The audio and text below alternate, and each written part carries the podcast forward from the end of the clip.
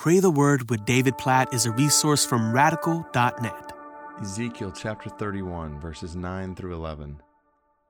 I made it beautiful, God says, and the mass of its branches, and all the trees of Eden envied it that were in the garden of God. Therefore, thus says the Lord God, because it towered high and set its top among the clouds, and its heart was proud of its height. I will give it into the hand of a mighty one of the nations. He shall surely deal with it as its wickedness deserves. I have cast it out. Oh, please don't miss what these three verses are saying. This is so significant for each one of our hearts and our lives, for the way we think about ourselves, the way we think about the world around us. So, God here in Ezekiel chapter 31 is talking about his judgment coming toward Egypt.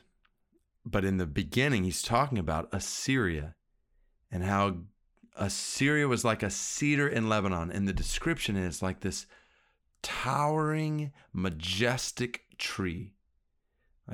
High with branches that were beautiful. Like the trees of Eden envied it.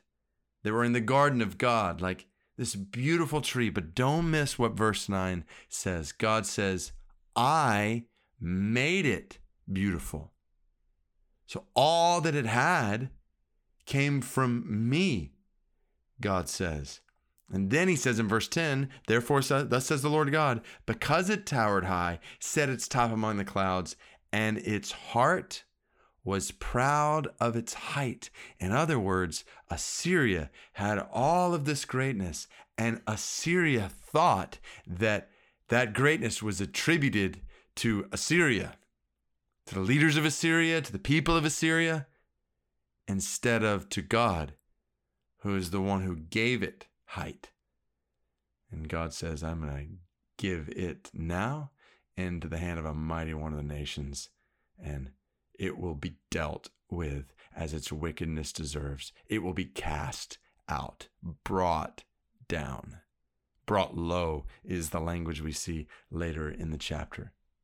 So, what, what does this have to do with your life, my life, the way we view our lives, the way we view the world around us? Every single good thing that you or I have ultimately comes from God, not from us. Like we are not the reason for good things in our lives. You may say, well, well, I, I mean, I'm the one who did this, and I'm the one who did that.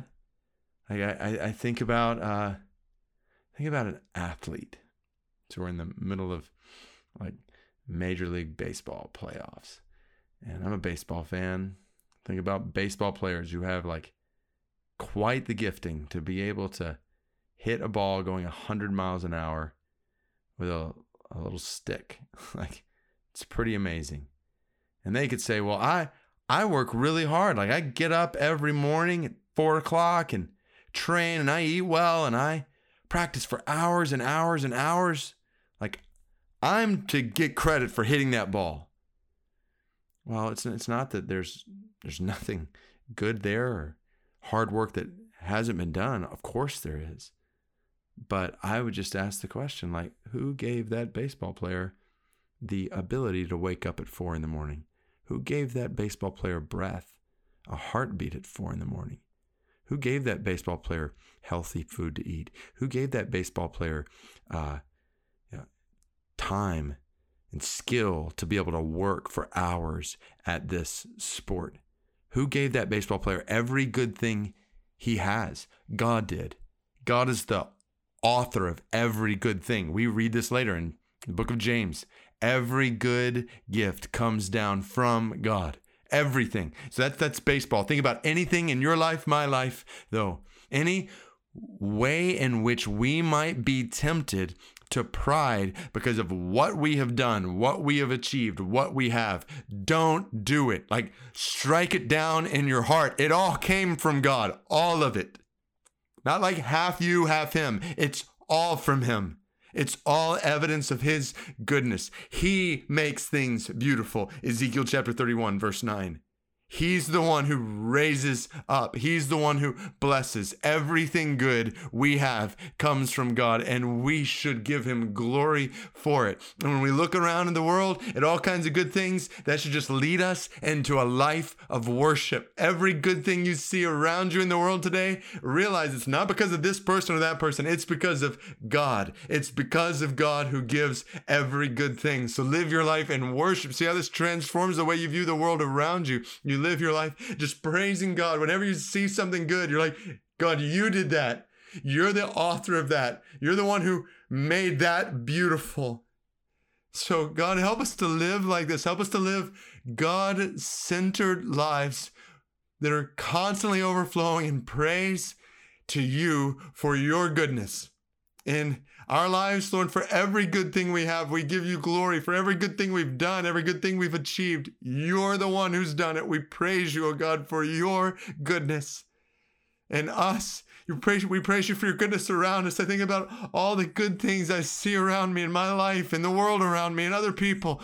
You're behind all of it. You're behind all of the good. I give you all glory. God, keep us, we pray, from pride and idolatry. Keep us from thinking we're the source of all these good things when you are the one who's the giver of all these things. Keep us from idolatry, like the essence of idolatry enjoying gifts, exalting gifts over the giver. You're the giver of all the gifts. We pray that you would guard our hearts from getting attached to things, people, good things, good people. Help us to give you all glory, to attach our hearts to you, to love you with all our heart, soul, mind, and strength, because you are supremely good. You're the author of all that's good. You make all things beautiful, and we praise and glorify you. We humble ourselves before you and we praise you for your benevolence, for your goodness on display in our lives, and for your goodness on display in the world around us. All, all, all glory